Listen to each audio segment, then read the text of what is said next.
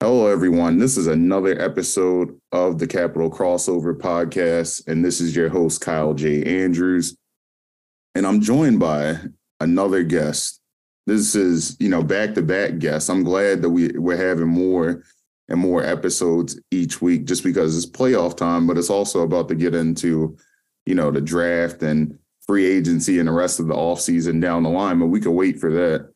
We do have Greg Finberg on the other side of this.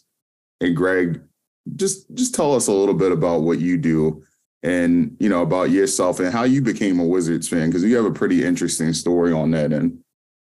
Yeah, so I'm Greg Finberg. Some of you may know me from Twitter. I've been tweeting about the Wizards for about a year now. I'm a first-year student at Penn State University studying sports journalism, but I became a Wizards fan. I'm originally from South Jersey in the Voorhees Township area, right outside Philly, but my dad's from Fairfax County up in Burke, in Virginia. Whole family's from the DMV area. So, dad's been a Bullets fan, even a Commanders fan, Orioles fan, and just pass it all down to me. So I've been a Wizards fan since I can remember, since 2010, 2011. I saw the glory days of John and Brad. 2017, probably the best year to be a Wizards fan if I can remember, but the last couple years have definitely been a little tough for me. But yeah, that's how I became a Wizards fan. Yeah, I didn't know you were an Orioles fan too. That's my good dad, stuff. My dad's an Orioles fan. I'm a Nats fan. So you're a Nats fan? Okay. Yeah, shout out to your dad though for sticking with the Orioles through all this time, because that had to have been tough. Except for of course they had 2012 to 2016. Yeah. That was a great time. I was actually on the grounds crew, as people have listened to this podcast. Like I've talked about my time on the grounds crew when I was in high school. I guess on the tarp crew, not the grounds crew. We were separate. We were part-timers, and we mostly just pushed the tarp out. But 2011, 2012 tarp crew, and then 2016, I was on the event staff. And then I actually covered the team for 2 years. So that's pretty cool. And then I'll tell you a funny Nats story for, all the Nats fans out here that listen to the podcast. I went into the Nats locker room the year before they won the World Series. And Mark Reynolds was on that Nats team in 2018. So was Bryce Harper. But Mark Reynolds, we sat there and had a really long conversation in the locker room. He's like, "You look really familiar." And I'm like, I was on the Orioles tarp crew back in 2011 and 2012. He was like, "That's where I know you from." He was like, "I couldn't forget you because of how tall you were." Because if you all don't know, I'm 6'7". And so I think that's the biggest thing. It was pretty cool. The Nats, they've, always been a team that I've respected. I've never been a Nats hater, even though I'm an Orioles fan. Some Orioles fans hate the Nats. I don't get it, but playing two different leagues, they can coexist. I'm not a fan of the Nats, but I respect them though. I respect what they've done over the years, and it's pretty cool. But of course, this is a Wizards podcast, so number one, what are your thoughts on this season? It just seemed like everything just went the way that it did. Nothing really deviated from last year, but it was a whole different cast of players. What do you think went wrong with the season? What are some of the things that you think went right? What went wrong? A lot went wrong, I can tell you that. Coming into the season, we had our core three. You have Brad, KP, and Kuzma. And you hope that they come together as a big three, and the supporting cast fills out the rotation, and we come into the season hot like we did and continue to progress. And, obviously there's going to be some chemistry issues. We didn't see KP and Brad as a duo because Brad hurt his wrist at the end of last season when KP came from the Mavs. And then you had a lot of questions surrounding the young core. Johnny Davis goes to summer league. He can't even get five to 7 points in summer league. So the expectations have been dropped significantly entering the season. Corey Kispert came along at the end of the 2021-22 season, but there was definitely some questions surrounding not only his health, being that he got injured in the Japan games, but his defense was also lackluster in his first year. And then you have the development of Deni and the development of Rui. We knew Rui and Kuz would be a storyline entering the season because October 17th, we didn't pick up either of their options, meaning that they're both set to hit the open market. So we knew we were going to have to keep one of them, and it would be an audition in the beginning of the year to see who would be kept. And Kuz, to his credit, outplayed Rui significantly.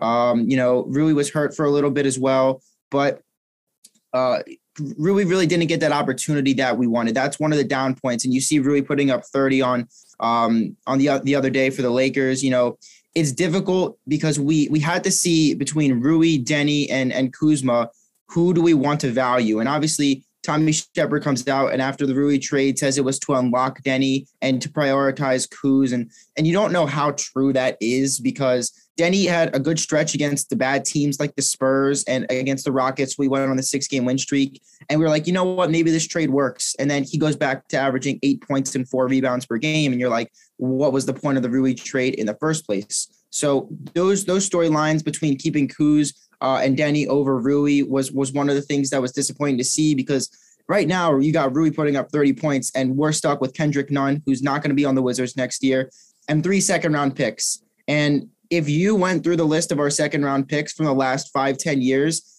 I don't think one of them none of them obviously signed a second contract, but you got guys like Aaron White and Yannick Nzosa, no NBA games whatsoever.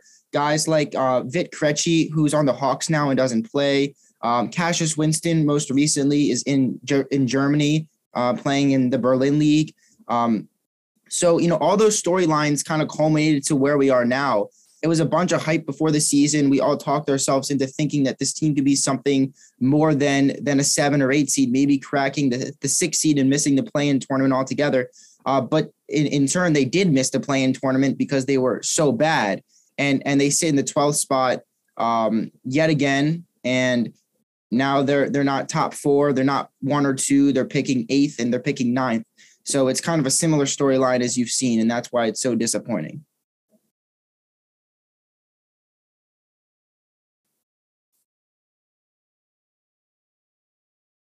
Oops, never forget that Admiral Schofield pick either. That's another one that I'm just, kind of scratch my head over, but that seems to be the MO for the Wizards. I just think that one thing that they could do better is that the biggest thing that stands out to me is their player development. It's one thing if you draft a player, but are they drafting players to be able to fit into, their scheme? What scheme are they even running?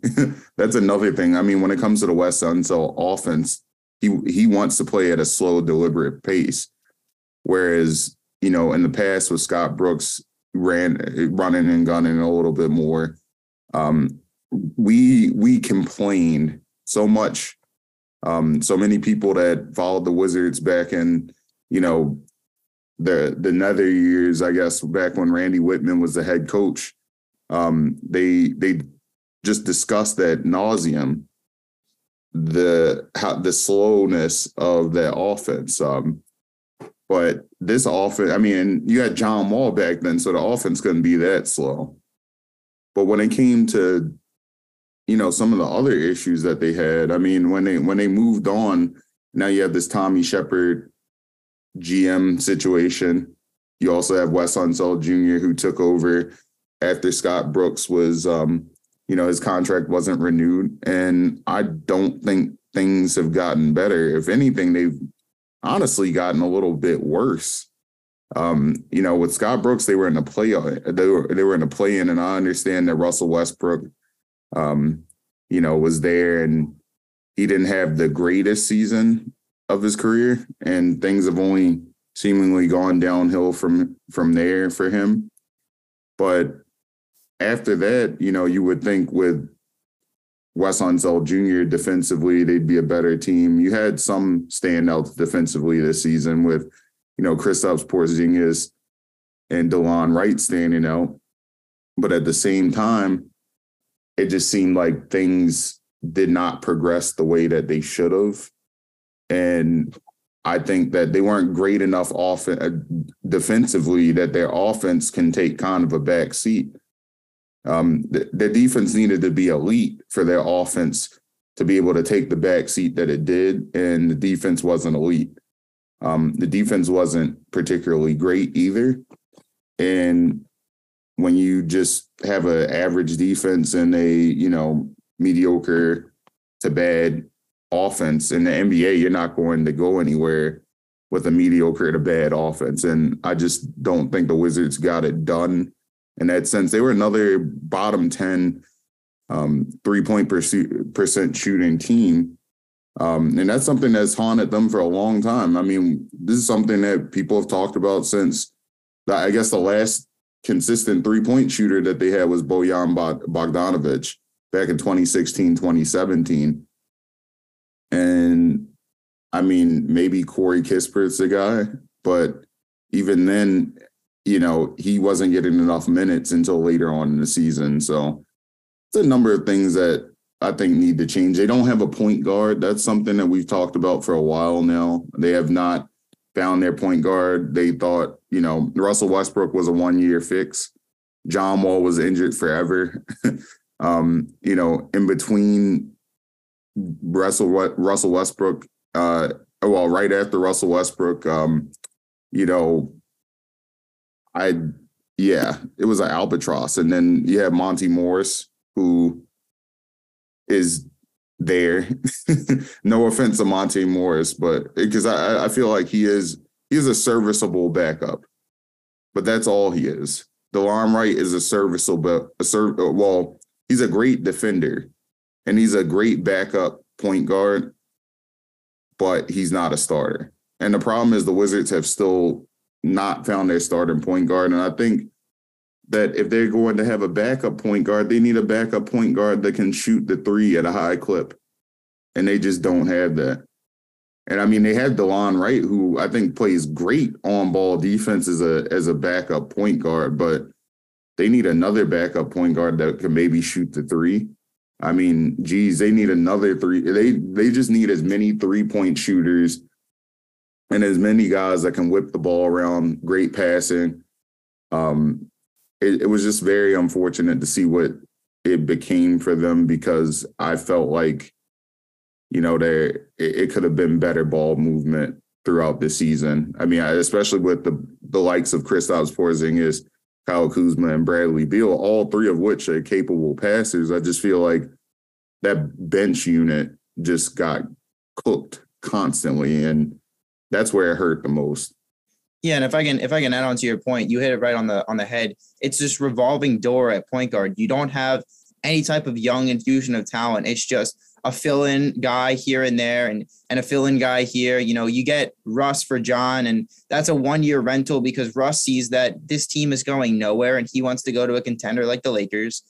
You get all those assets back, and then you bring in Dinwiddie. That's your big free agent signing from Tommy, 3 years, $63 million deal. He's gone by the deadline, mainly, number one, due to poor play, but number two, due to character issues, because he caused so much chaos in the locker room. And then you get the next year, you trade KCP, who not only is the best three-point shooter by percentage, or maybe behind Luke Kennard, but definitely top three in three-point percentage this year, and our best on-ball defender. And you ship him off for Monty Morris, who is a career backup. You know, he's 6'2". He's too small to guard these premier point guards. And everyone just takes advantage of him. He's a defensive liability, and the offense is there. He gets the ball moving on offense, but defensively, you can't defend 4v5. It's essentially 4v5 with him. And you also get Will Barton back, who was pushed to us as this big trade piece that'll come off the bench and give an infusion of scoring and veteran leadership. He's gone by the buyout deadline. He was a non-factor, and he was getting DMPs after the first 20 games. So again, you're sat here with the decision. You know, you get another point guard, another fill-in, and he's not it. Monte still got 1 year, $9 million left. Delon, great free agent signing to his credit. He does everything very well. He's a great defender. He shoots the three okay, but not good enough. But he's not a starting point guard, like you mentioned. He's a backup. And I'm fine keeping him as a backup, but I'd rather move one of those guys because, remember, we have Goodwin. Goodwin's on a 4-year, $6 million deal. To me, Goodwin can do everything those two guys can do, and he's a great defender. So if I have to trade Delon to create cap space to get more depth I have to do it because I have another Delon that makes $7 million less in Goodwin, and he's here for 4 more years, or maybe I keep both of them and I trade Monte away because I can't have Monte in my starting lineup defensively. And you try to not only start the point guard you take in the draft, or you sign someone that's a competent point guard that can get the ball moving and can play defense. So, I mean, to your point, man, we need 3-point shooting and we need a point guard. And it's been obvious for the last couple of years, ever since John, but for some reason, our GM just doesn't feel like it's necessary to fill those voids, even though it just clearly is. Well, you know, one other person I want to mention too is Quenton Jackson. It was another guy that I was really impressed with in his short period of time with the Wizards after he got called up from the G League. And his athleticism was outstanding. I mean, that's one thing you can feel like when it comes to basketball, if you have the athleticism, you can play defense at a high level. And he's so explosive that he's able to just immediately snap like that. And he's right there to the basket. And if you can translate that defensively, and he's on another cheaper deal as well. If somehow you can shed Monty Morris's contract or Delon Wright's contract, and you're playing with a Jordan Goodwin, you're giving him a chance. You're giving a Quenton Jackson a chance. Those two guys coming off the bench. And Quentin Jackson's also a larger point guard at 6'5". Like, I think that's another thing that aids him in his ability to possibly be able to play that combo guard position and be like that microwave scorer. Jordan Goodwin just looks steady. He seems like he has the confidence to be able to play out there. That's something that you need in the younger players, because as we saw with Johnny Davis, if your confidence is shot, then you won't be the player that everyone thinks that you can be.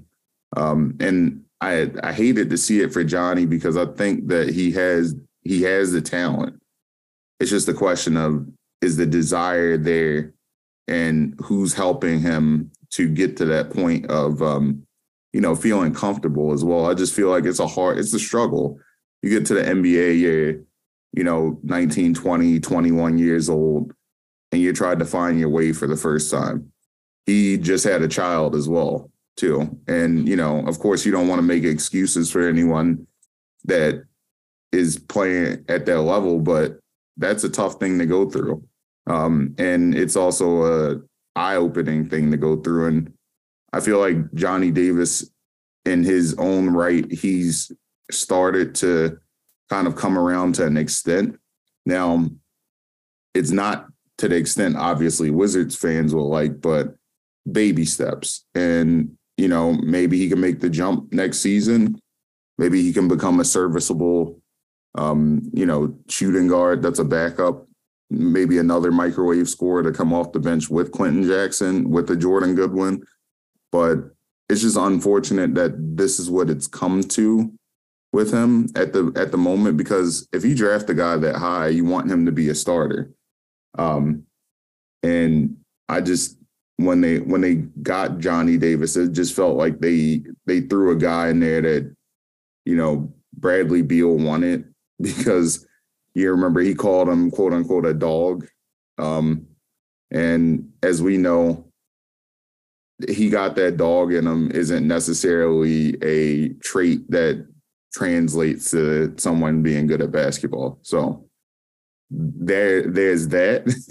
But on the flip side of it as well, just talking about former first round draft picks and Johnny Davis, there's a ton of guys that I'm excited for in this upcoming draft.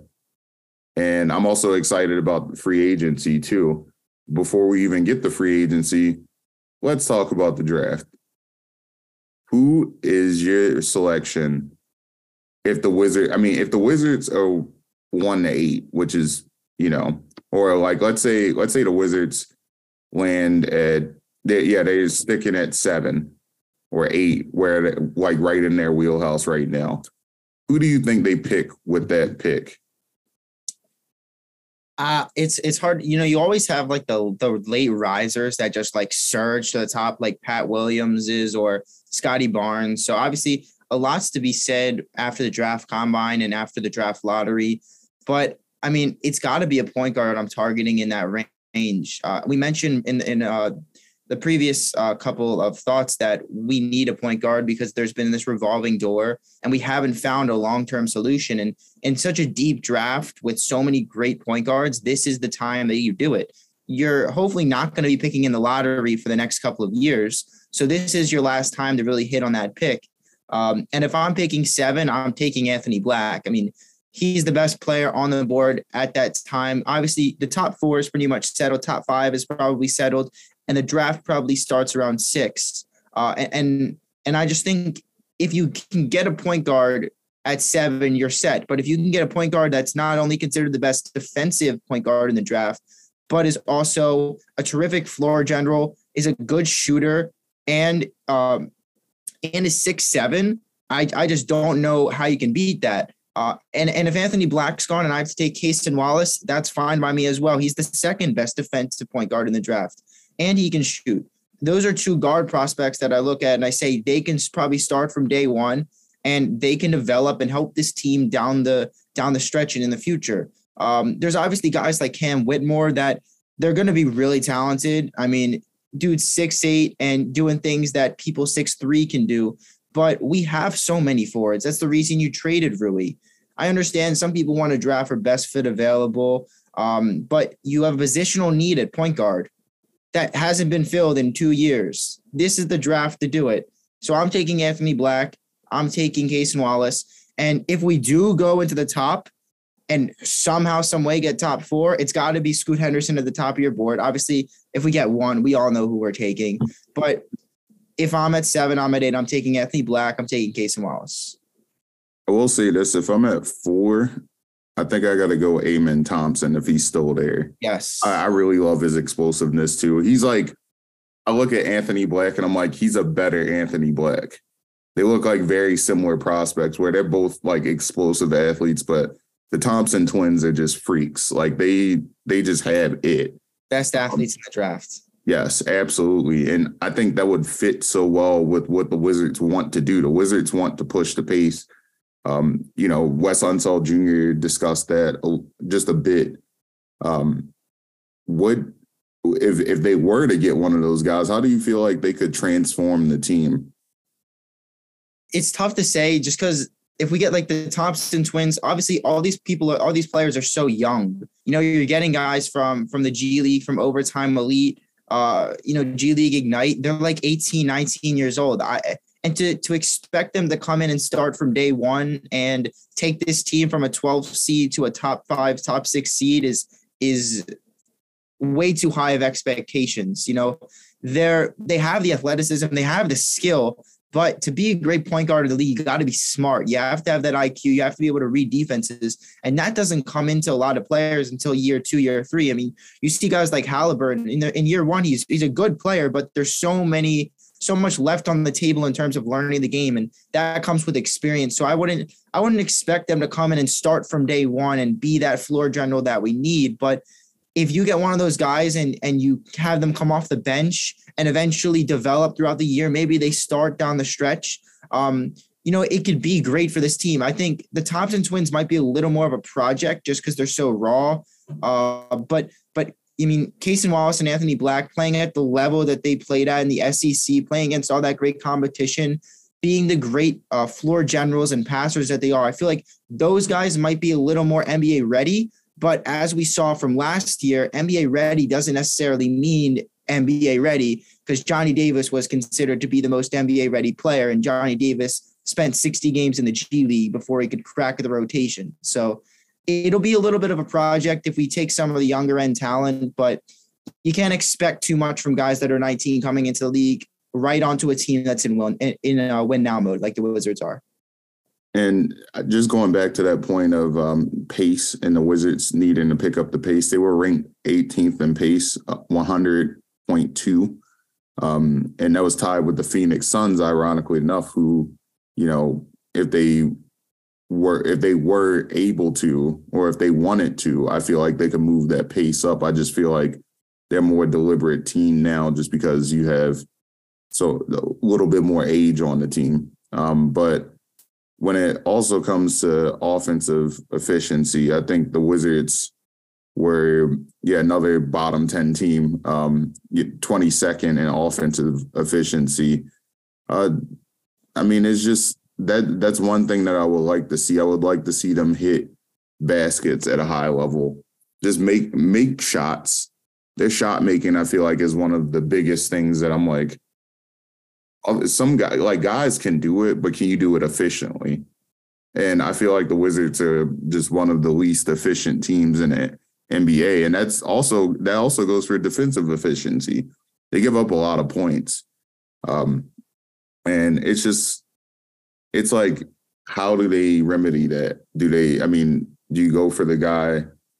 Some people are like, just get the best score. And they have guys that can score on this team, but they can't get stops. And then they have guys that could get stops, but they can't score. It's not enough complete players that they have. And that also has a lot to do with player development. And so that's why I'm a little fearful of whoever the Wizards draft, because I'm like, how does he fix this? How does he fit into this team? Does he get any better? Because Bradley Beal is 29 years old and I'm also 29 years old, and we're not spring chickens by any means. But, right before you hit that 30 mark, you want to have a guy that still has his legs, and Bradley Beal's gotten consistently injured. So it can't be, let's rely on who Bradley Beal wants to pick, who will fit his game, who will fit. I feel like Kristaps Porzingis could fit any guard or wing or whoever the Wizards pick. But Bradley Beal is so ball dominant that I think it may take away from, the development of a young point guard at times. Hopefully not, just because I think that if Bradley Beal plays off ball more, which he did this season, because Kyle Kuzma took a huge leap in terms of being able to be a secondary ball handler. And Bradley Beal was more efficient because of that. But he wasn't able to stay on the court. So I think that Wizards need a point guard that's going to command things in the draft. I'm hoping, like you said, maybe a guy like Anthony Black. Anthony Black, I feel like, is the guy, if I'm the Wizards, if they're in that range that they're supposed to be picking at. And just in terms of the other offseason moves, where do you feel like the Wizards can improve the most? I mean, besides point guard, we talk point guard ad nauseum. Where are the other positions? It's 4 to 10. It's the depth on this team, and that's been an issue for as long as I can remember. You have three great players: Brad, Kuz, KP, all 20-point scorers. They're gonna get theirs. They're gonna get it efficiently, and they're gonna put up big numbers. But the problem is, when you have a bunch of guys that can't, like you mentioned, some guys can defend and can't shoot. Some guys can shoot and can't defend. We don't have enough around them to make other teams respect those role players. Teams double KP every single time in the post because, you got Deni Avdija on the three-point line. I'll have him take as many threes as he wants. Deni doesn't want to shoot more than the other team wants him to shoot. You have people like Corey that he can space the floor better, but I'm going to attack him on defense because he can't defend. Same thing with Monte. And Monte can't shoot either. There's a bunch of guys that don't do anything great. They do a bunch of things okay. And you can't have a team like that. You need more depth. And obviously you can go the route of running back KP and Gafford as the two big men starting lineup. But I just feel like we need a small forward. I'd prefer KP play the 5, Kuz play the 4, and you get a small forward that's 3 and D. He can defend as well as space the floor with the three-point shot. You're not going to get Mikal Bridges or anyone in that range because he's amazing. He's the best 3 and D in the league. But, there's guys out there in the open market that you can certainly look at, maybe via trade, maybe if you sign them in free agency. But there's certainly guys out there that can fill that void of not just being able to defend, not just being able to shoot, but being able to do both. And like you mentioned in the start, we need three-point shooters because it's a three-point-driven league. Guys that can space the floor and make sure that I can't double-team Bradley Beal when KP and Kuzma are on the bench. I can't double-team KP when he's got the ball up top of the elbow. It's the depth on this team that I think you can improve. And obviously you got to look at the free agents list. There's there's a lot of decent free agents out there. If I pull up the list, I don't know if we can afford some of these guys, but your Jeremy Grant, Harrison Barnes, Gary Trent Jr., Malik Beasley, just to name a few, you know, those are all guys that can do both things very well. And money's going to be tight, like we mentioned. So you might have to get one through the draft, but we need guys that can defend and that can shoot because that's the climate of this league. Yeah. And I think that, you know, maybe it may take some consolidation to do that. I mean, do you trade a couple of young guys and consolidate to, you know, get to that point? I mean, Deni, that's the thing. I feel like they push Deni very heavily. Monumental Sports Network very much pushes Deni.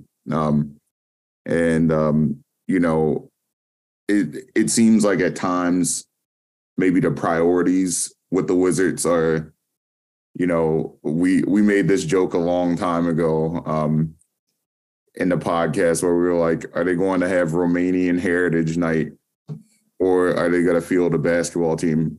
And the thing is, like, if it's a great Romanian player, absolutely throw him on the court. But if it's a guy that's just there and just exists, I don't care.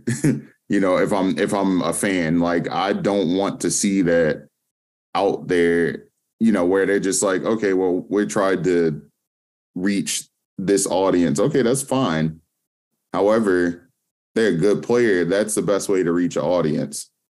Find the right players, you know, develop Deni. And I feel like Deni can still be a good player. But the problem is, I also feel like I don't trust the Wizards' player development, which is something I will continually say. I think that's where the biggest issue lies. You know, you can draft a ton of guys, but how are they going to get better? You could pick the best player, and maybe he has so many things that he does well in spite of what the Wizards will try to teach him to do. So, you know, if I can touch on that, you know, it's been an issue for a while now. There was a quote yesterday from Rui just talking about how much it's changed going from the Wizards player development to the Lakers player development. Obviously, you have Phil Handy there, very well-respected player development coach. And now Rui's putting up 30 points a game in the playoffs. And we got guys like Corey and Deni and Johnny that are slowly getting there. And by year 4 or 5, maybe they're a competent player, but that's the time where they're going to demand money. You need those guys to develop faster so that you can pay the 3 guys you want to pay and have these guys on their rookie contracts. That's the problem here. We're not accelerating this thing any quicker by having guys peak in year 5 and then not having the money to retain those guys like Rui. And that's been the issue. Exactly. And, you know, not having, I mean, how many first round picks have the Wizards had that haven't signed second deals? I mean, it's been since Otto Porter, right? If I'm not mistaken. I think, yeah, it's hard because Brad was like it was like an extension sort of. So it wasn't like he re-signs out of free agency, but yeah, probably Otto, because we matched that max contract with Brooklyn, one of the worst contracts I've ever seen. When they kept Otto, I just didn't understand that, considering the fact that, you know, you had a player that was kind of similar to Otto and Kelly Oubre, because the Wizards, let's not forget, the Wizards drafted like 50 wings and called it a day in the mid 2010s. Like, you know, you had your Otto Porters, you had your Kelly Oubres, you had your Troy Brown Juniors. I mean, the list goes on, and none of it worked out. So that's just one thing about the Wizards that is unfortunate. And I just don't think it's gotten any better with their player development. And I think that, you know, Deni Avdija is another wing guy who just hasn't developed the way that we've expected. So that's just unfortunate. But hopefully it could get better on there. And I think it can. It just needs to be a big overhaul. Are they going to bring more people in from the outside? I feel like that's always a good thing. You know, sometimes you have to overpay people to come in. And that's the other thing too. Like, Tommy Shepherd is a guy that's been there forever. I think what their biggest issue is that they don't have anyone that's holding them accountable from the outside. That's like, look, this is not how we've done it. This is not correct. And it's been kind of the same thing over and over and over again. I mean, this is very Tommy Shepherd. The one thing that I'll say that he does better than Ernie Grunfeld did is that he makes better trades. Other than that, I don't know what else to say. It's just unfortunate. But, you know, on that note, Greg, where can we follow you at on Twitter? You can follow me at Greg Finberg, GregFinberg.